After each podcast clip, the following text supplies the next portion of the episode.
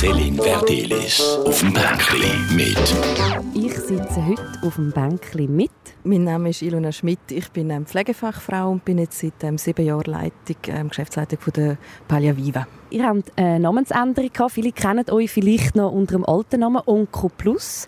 Onko steht ja für Onkologie, also die Wissenschaft von Krebs. Jetzt heisst es Pallia Viva. Kurz vorweg, wie ist es zu dieser Namensänderung gekommen? Warum diese Namensänderung? Mhm. Ähm, wie du jetzt gerade gesagt hast, eben Onkologie ist halt wirklich sehr schwerpunktmäßig auf Krebs fokussiert und Palliative ist ja so viel mehr. Und das haben wir wie auch gefunden, es muss sich auch im Namen widerspiegeln, das Pallia von der Palliative Care und das Viva, dass es halt wirklich auch um Leben und Lebensqualität geht. Vielleicht sollte die nicht genau wissen, was Palliative Care genau ist. Wie beschreibst du es Leute, die nicht wissen, was das genau ist? Bei der Palliative Care geht es wirklich um eine umfassende Betreuung und Pflege. Also wirklich der Mensch soll im Mittelpunkt stehen, nicht nur seine Krankheit oder ein Symptom, das da ist. Und das heißt, wir schauen umfassend schauen bei körperlichen Problemen, aber auch, wie man seelische Sorgen hat oder auch finanzielle Themen, die einen beschäftigen. Wenn einem das Geld ausgeht, dann kann man sich nicht auf ähm, seine Genesung ähm, kümmern. Und deswegen ist es wirklich so eine umfassende Betreuung, wo es wirklich darum geht, eine gute Lebensqualität zu erreichen und so eine Betreuung sicherzustellen im Netzwerk drin. Wie viele Patienten plus minus haben ihr, die ihr betreut? Wir haben jetzt im letzten Jahr haben wir 463 Patienten und angehörige Familien dürfen begleiten und betreuen. Es ist ein taffer Brocken, den ihr tagtäglich damit zu tun habt, wo ihr vor allem 24 Stunden damit zu tun habt. Das sind immer Krankheiten, die unheilbar sind. Da braucht es eine gewisse Empathie, ein gewisses Fingerspitzengefühl. Wie geht man mit so etwas um? Mhm. Zum einen braucht es sicher sehr viel ähm, Empathie und halt eben so das Fingerspitzengefühl, herauszufinden, was es braucht. Und der andere Teil, der halt ganz wichtig ist bei den spezialisierten Teams, ist natürlich auch das Fachwissen. Ähm, dass man halt wirklich, im Grunde genommen kannst du dir das vorstellen wie ein Spital auf Rädern, oder? Dass man halt zu den Leuten heimgehen können, wenn sie ein Problem haben. Ähm, äh, Schmerz ist ein ganz grosses Thema, oder Müdigkeit, Übelkeit, wo wir dann eben auch die Fachkompetenz haben, um das Leiden zu lindern. Und wichtig ist natürlich, dass man im Team auch ein gutes ähm, Miteinander hat. Also Supervision ist ganz ein wichtiges Thema, dass man auch den Austausch hat, dass man ähm, interprofessionell arbeiten, also mit Hausärzten zusammen, mit den lokalen Spitexorganisationen. Und so gibt es dann das Netzwerk, wo, wo verheben dass man eben daheim bleiben kann bis zum Schluss. Schaffst du das auch selber so in eine Relation setzen, in dem Anführungsschlusszeichen normalen Leben von einer Freundin, die zu dir kommt, die vielleicht erzählt, sie hat Liebeskummer oder so. Kannst du dort noch das abstrahieren, um zu sagen, hey, ja, sie beschäftigt das, das ist für sie in dem Moment wichtig? Oder bist du mehr so, manchmal gibt es Tage, wo du so findest, hey, wenn du wüsstest, was es anders alles gibt. Du lachst jetzt. Nein, ähm, ich glaube, das ist ja das, was das Menschsein ausmacht. Das, was du jetzt gerade als Problem siehst, ist ein Problem, das tue ich nicht werten, oder? Das ist unabhängig davon, was es ist, oder? Und deswegen, ich glaube, das ist eine von den Fähigkeiten, die man mitbringen muss, eine Selbstreflexion, eben, wenn wir ähm, in so eine Familiensituation hineinkommen. Es ist nicht die eigene Geschichte. Ich bin Beteiligte, ich engagiere mich, ich will, dass es eine gute Situation wird, aber es ist nicht meine Geschichte. Und da braucht es dann halt eben immer wieder ein bisschen den Austausch im Team, dass man das eben nicht immer vergisst und deswegen ist auch der Liebeskummer von der Freundin ganz ein wichtiger Teil. Jetzt kommt gerade ein, ein härterer Break, jetzt kommen wir zum Liebeskummer doch wieder zum Tod, obwohl das sind ja alles Sachen, die ja das Leben schlussendlich ausmachen. Das sind Sachen, die uns alle mal äh, betroffen haben oder betreffen werden. Du hast vorhin angesprochen, ein grosses Thema ist mit Schmerz. Ein grosses Thema kann ich mir aber auch vorstellen, ist sicher auch so Psyche. Was sind das für, für Fragen, die ihr auch euch damit auseinandersetzen? Weil ich meine, so das Zeitgut ist ja etwas, was in einer Pflege nicht gerade eine Ressource ist, die viel vorhanden ist davon. Und für so Gespräche muss man sich ja die Zeit nehmen. Könnt ihr das? Das ist ganz ein wichtiger Punkt. Eben, ähm, die körperlichen Symptome sind das eine, die wichtig sind, dass man sie im Griff hat. Aber die Auseinandersetzung mit der eigenen Endlichkeit beschäftigt alle Menschen, die so eine unheilbare Erkrankung haben. Ähm, spannendes Phänomen ist natürlich, dass man schon ein bisschen in so eine Krankheitsgeschichte dort reinwachsen, oder? Dass halt Leute sagen, ähm, das und das werde ich nie in meinem Leben ertragen oder Willen erleben und ähm, wie dann so Schritt für Schritt merkt mit einer guten Begleitung, das ist ähm, durchaus möglich und die Themen, die müssen äh, können angesprochen werden, also wie die Frage, ähm, wo möchte ich zum Beispiel auch sterben, ähm, was bin ich auch bereit in Kauf zu nehmen, also möchte ich eher ähm, wach sein und bin dafür vielleicht auch bereit, äh, eher ein bisschen Schmerzen noch zu erleben? Oder sage ich nein, ähm, mir ist es wichtiger, dass ich keine Schmerzen habe und dann halt auch ein bisschen dämmerig bin und ähm, das sind so die, die Fragen, wenn es halt um die, die, die, psychischen Themen geht. Aber natürlich auch die ganze Familiensituation, oder? Es sind ähm, immer zwei Betroffene, jemand, der quasi sein Leben verliert, aber eben auch ein Angehöriger, ein Betroffener, der ähm, einen Partner, Partnerin wird verlieren, wo gleichzeitig äh, in dieser Situation eine absolute Expertin ist. Also ohne die Angehörigen könnten wir gar nichts machen und deswegen braucht es halt auch ganz, ganz viel Unterstützung für Angehörige.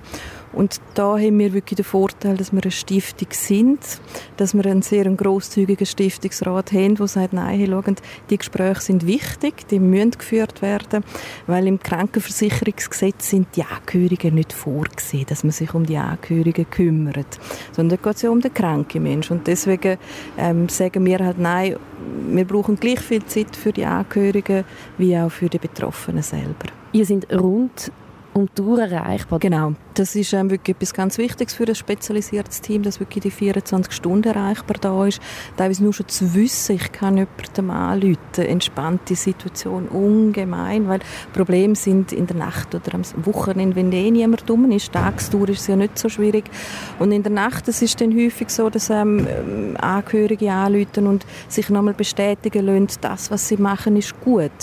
Wir gehen jeweils vorbei, tun so eine Abklärung machen und gehen dann so wie einen ähm, Massnahmenplan ab, wo dann auch wie detailliert draufsteht, wenn das und das passiert, wenn der Schmerz kommt oder wenn das Schnaufen Mühe macht, könnt ihr das und das geben, so ein Medikament oder irgendeine äh, andere Maßnahme, wo wir dann auch miteinander besprechen. Und dann häufig kommt das Telefon, hey, ist das okay, wenn ich noch das gebe? Oder ähm, was finden ihr, soll ich noch so? Also wirklich so eine Bestätigung geben. Die Stärkung von dieser Kompetenz ist etwas ganz Wichtiges und ähm, das braucht Und natürlich, wenn eine Situation ähm, am Eskalieren ist, gehen wir dann auch vor Ort und schauen dann zusammen schauen, dass wir da wieder eine, eine gute Situation herbringen. Was heißt, die Situation äh, ist am Eskalieren? ähm, es gibt viele Sachen, die wir im, im, in unserem Bereich natürlich können auch vorausplanen Also so gewisse, bei gewissen ähm, Diagnosen, äh, wo man erwarten kann, ähm, jetzt bei einem Lungenkrebs zum Beispiel, weiß man, dort wird vielleicht die Atmung Mühe machen. Aber es gibt dann halt auch immer Situationen, die eskalieren. Das kann ähm, jetzt vielleicht unschöner tönen, ein Tumor, der durchbricht und eine Blutung anfängt oder eine Schmerzsituation, wo aus irgendeinem Grund plötzlich einen wahnsinnigen Peak macht, wo einfach nicht mehr im Griff zu überkommen sind.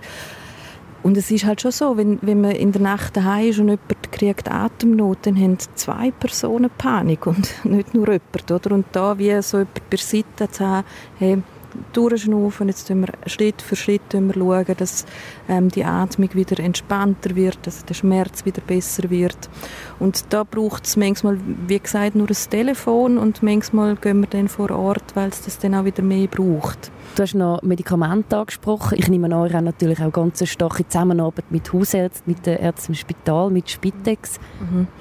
Das, äh, jetzt wird es ein bisschen kompliziert komplexer und kompliziert. Also Pflegen in dem Sinne, wo man vielleicht so im Allgemeinen versteht, das tun wir nicht machen. Also wenn jemand Hilfe braucht, zum duschen gehen oder beim Waschen das, ähm, oder Medikamente richten, wo man für die Woche braucht, das sind wirklich die lokalen Spitexorganisationen, wichtige Partnerinnen von uns, wo, wo diesen Bereich abdecken.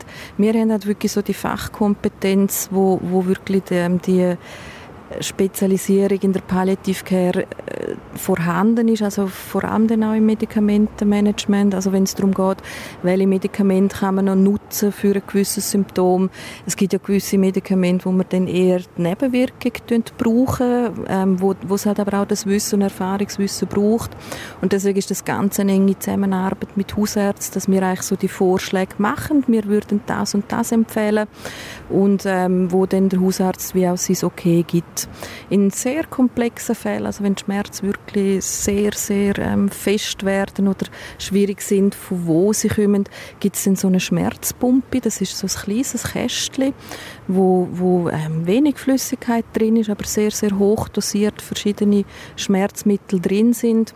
Und da haben wir ähm, ähm, spezialisierte Konsiliarärztinnen, also auch einen ähm, Fachtitel von Palliative Care und dort tun wir dann die Damen involvieren, immer in Zusammenarbeit mit dem Hausarzt, wo wir dann aber das ähm, gemeinsam machen. Also von dem her, es ist so eine Mischform, ähm, viel Medikamentöses natürlich auch, weil eben ähm, wenn man Schmerzen hat, dann hat man auch keinen Kopf für andere Sachen, aber eben auch so den Betreuungsanteil und Angehörige. Wer kann sich euch leisten? ähm, jeder Mensch kann sich uns leisten. Wir haben keine ähm, Preise, die nicht abdeckt sind. Ähm, die Spitexfinanzierung im Kanton Zürich sieht so aus, dass ein Teil übernimmt die Gemeinde, wo die Verantwortlichkeit hat.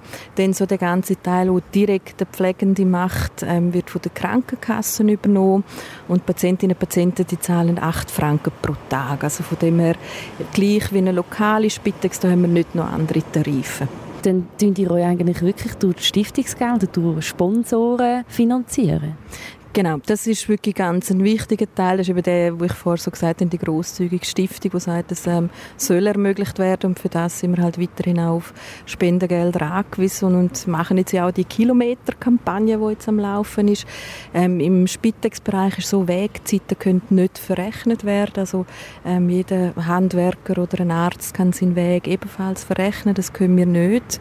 Wir haben ja ein sehr grosses Gebiet, also dass wir wirklich von Gemeinde zu Gemeinde teilweise gehen und nicht nicht innerhalb des Dorf wechseln und da fallen natürlich auch einiges an Wegzeiten an. Wenn man so eine intensive Zeit mit Menschen verbringt, die man eigentlich gar nicht so kennt, aber durch das natürlich sehr kennenlernt, sehr intimer geht es gar nicht mehr, kennenlernt. Oder? Sonst ist, die Familie ist am Tisch, es sind nicht nur einfach die Freunde am Tisch, sondern wirklich so die Angehörigen und die erkrankten Leute. Klar, da kann man natürlich sicher eine gewisse berufliche Distanz wahren, aber inwiefern kann man die auch wirklich dann wahren? Weil wenn es jemand ja geht, hat man ja trotzdem auch, auch wenn es nur eine professionelle Beziehung ist, aufgebaut. Ich glaube, da ist äh, ganz wichtig, eben, dass man da immer auch wieder sehr gut bei sich selber schaut. Oder, ähm, es gibt natürlich Situationen, die einem viel, viel näher gehen als, als andere, aus persönlichen Gründen, wie auch immer. Und dort ist dann eben der Austausch auch sehr wichtig, dass man dann auch wie sagt, hey, ich brauche jetzt vielleicht auch schnell mal eine Pause oder wäre nicht gut. Oder dass man dann eben dort das in einer Supervision bespricht, um wieder äh, so die professionelle Distanz zu bekommen. Und da gibt es halt wirklich Gefäße, wo, wo wir als Organisation zur Verfügung haben, aber dann ist natürlich auch so die persönliche Psychohygiene, die jeder für sich selber macht, ein wichtiger Teil, oder? Dass man da, ähm, die einen treiben Sport, die anderen gehen in den Wald, oder da gibt es dann ja jeder, der es macht, ja. Was machst du für deine Psychohygiene, Namik? Ähm, ich bin ein Familienmensch. Mir ist meine Familie ganz wichtig, Freunde ganz wichtig, eben so, äh, mich können dort treffen, das ist mir ein wichtiger Teil. Und ich gehöre auch zu den Waldmenschen, die sehr gerne so ein bisschen die Ruhe haben, Kopf durchlüften können, oder? Das ist so meine Strategie. Ihr habt eine ganz spezielle Entstehungsgeschichte. Das sind zwei Pflegerinnen, die ich meinte, ich lese nicht richtig zuerst, als ich das äh, nachgelesen habe. Das sind zwei Pflegefachfrauen namens äh, Barbara Arnold und Agnes Moser. Und die haben sich abgewechselt mit je eine Woche 24 Stunden am Stück pflegen. Und dann hat die andere Kollegin übernommen die nächste Woche. Sie, die aber pflegt hat in dieser eine Woche, hat die nächste Woche nicht frei gehabt, sondern hat noch geschafft, weil irgendwo das Geld reinkommen Das ist absolut unmenschlich. ähm, es ist absolut nicht mehr vorstellbar, dass in der heutigen Zeit, oder ich glaube, das sind wirklich ähm, zwei Pionierinnen gewesen, also wo man wirklich Chapeau muss sagen, was sie da geleistet haben. Vor 30 Jahren es eine andere Zeit gewesen, ähm, im Gesundheitswesen und ähm, das Wollen ermöglichen oder dass Menschen daheim sein können. Eben vor 30 Jahren ist halt schon so gewesen, dass ähm, zum Beispiel eine Infusion oder äh, auch teilweise Chemotherapie daheim gar nicht möglich gewesen sind, ähm, wo, wo, wo sie wie gefunden dass das muss doch möglich sein, oder? Und, und haben das so aufgebaut und haben dann eben auch gleich mal so ein bisschen die Stiftung gegründet, ähm, weil sie halt auch wirklich ähm, wahrscheinlich ziemlich auch ein Anschlag gekommen sind, weil das ist eben, könnte ich mir gar nicht mehr vorstellen, so zu arbeiten. Oder? Und das ist ähm, eine Riesenleistung, die sie da erbracht haben und ähm, Chapeau, ja. Und die Leistung, die hat jetzt einen äh, Nachdruck gehabt. Euch gibt es jetzt doch schon 30 Jahre. Wir haben vorhin von diesen rund 400 Menschen gesprochen, die ihr im Moment pflegt. Wie viele Menschen, die ihr pflegt, sterben damit pro Jahr? Es ist etwa die Hälfte von den Leuten, die wir betreuen, die, die im, im, gleichen Jahr dann auch noch sterben. Also, eben, das sind so ein bisschen die Statistiken. Schlussendlich, äh, Heilung ist nicht unser Thema in der Palliative Care. Dort geht es wirklich um die Linderung und nicht die Heilung. Ähm, wir betreuen aber auch Menschen, die wir ähm, jetzt schon seit zwei, drei Jahren dürfen begleiten wo wir halt wirklich so in einem losen Abstand immer wieder mal sehen. Ähm, es gibt ähm, Situationen, wo wir einen Tag gerufen werden oder zwei, drei Wochen. Im Schnitt sind es etwa drei bis sechs Monate, wo wir ähm, gerufen werden, wo wir können die Situation begleiten können. Wünschen würden wir uns natürlich, dass das ein bisschen früher stattfindet. Das Problem, das Palliative Care im Moment noch hat, ist, dass es ganz fest mit dem Sterben ähm, verbunden wird. Also das halt immer noch teilweise so ist so, wir können jetzt leider nichts mehr für sie machen, sie sind jetzt palliativ, haben auch immer wieder Aussagen, ja nein, ich sterbe doch jetzt noch gar nicht, ihr müsst gar nicht kommen. Ähm, dass es halt wirklich wie noch vieles davor gibt, im Sinne von einer guten Qualität können auch und teilweise wirklich auch gewisse Sachen noch können machen, wo, wo man vielleicht im Moment gar nicht sieht. Das ist wie noch, noch nicht ganz angekommen und das ist so ein bisschen die Krux, wo wir drin sind. Eben, natürlich am Schluss sterben wir alle irgendwann einmal. Aber die Frage ist ja dann immer, wie, oder in, in wie, wie gut ähm, möchte ich es daheim können haben, also wo, wo, wo ich glaube, sehr, sehr viel möglich ist, wo man teilweise gar nicht so sieht. Aber es ist verständlicherweise noch ein Tabuthema, auch bei einem selber. Man selber denkt ja auch nicht gerne darüber nach. Ich kann es noch verstehen, dass man dann nicht gerade dann neu anrufen ehrlich gesagt. Ja, das verstehe ich auch sehr gut. Ähm, ich glaube, eben das ähm, Sterben selber glaube ich, ist nicht so ein Tabuthema. Wir sind ja wirklich um, um, umgeben vom Sterben, also Nachrichten anstellen, was auch immer. Die eigene Sterblichkeit, ich glaube, das ist, ist noch das Tabuthema, wo wir drin sind. Ähm, es macht, glaube teilweise auch sehr viel Mühe, Hilfe anzunehmen. Wir sind auch nicht in einer Gesellschaft drin, wo Hilfe annehmen ganz so einfach ist. Also man ist ja sehr, sehr bereit zum Helfen, oder? Ich glaube, das hat jeder in uns, aber die Hilfe annehmen, ähm, fällt teilweise fest schwer und, und das braucht dann auch wie so einen Prozess, dass wir ja nicht machen oder bestimmen oder sagen, du musst das jetzt so und so machen, sondern ähm, schauen, was sind die Fragen, was sind aber auch die Wünsche, die die Person hat und was ähm, kann man machen, um das zu erreichen. Und das sind sehr, sehr teilweise sehr einfache Sachen, ein Geburtstag, wo man erleben möchte, eine Hochzeit von einer Nichte oder die Sorge, wo, wo, wo, wo der Hund nachher versorgt wird. Oder, und, und da können wir dann schon auch ähm, eine gute Unterstützung geben, dass da wirklich nochmal eine Einfachheit da ist. Das klingt jetzt so ein banal, der Hund, der versorgt wird und das Geburtstagsfest. Ich wüsste jetzt auch nicht, ob ich jetzt mich getraut hätte, um mit so Fragen zu euch zu kommen. Aber ihr sagt wirklich mal, das ist auch wichtig, gehört auch dazu, für auch so einen Prozess und der soll genauso Platz haben, die Zeit, die können wir uns und wenn wir uns nehmen. Mhm. Genau. Häufig erleben wir halt wirklich, dass wir sehr, eben sehr, sehr spät gerufen werden, wo, wo wir wirklich eine Feuerwehrübung machen müssen. Und natürlich, das ähm, können wir sehr gerne und auch sehr gut machen, dass da wirklich wieder ein bisschen Entspannung drin ist. Ähm, wir sind aber halt wirklich auch überzeugt, dass wenn man ähm, ein bisschen früher in den Prozess einsteigt, dass man sehr viel auch verhindern kann. Also dass man wirklich vorausschauend planen kann, dass eben nicht so Feuerwehrübungen entstehen, sondern dass halt wie so eine Sicherheit und das ist glaube ich so wirklich das Grundthema, dass man sich daheim sicher fühlt. Ähm, weil im Spital hat man so ein Knöpfchen, kann man läuten, ist 24 Stunden jemand dumm und dann plötzlich ist man daheim. Und für diese Sicherheit eben, und da hat jeder ja ein anderes Empfinden, wenn fühle ich mich sicher, oder? Und, und was habe ich noch für Wünsche, oder? Und, und das ist halt wirklich das Individuelle, was ja dann auch so super spannend macht, unsere Arbeit. Du hast die Sicherheit jetzt gerade angesprochen. Im Spital hat man die, die haben nicht im gleichen Ausmaß, einmal nicht mit so einem Knöpfchen. Mhm.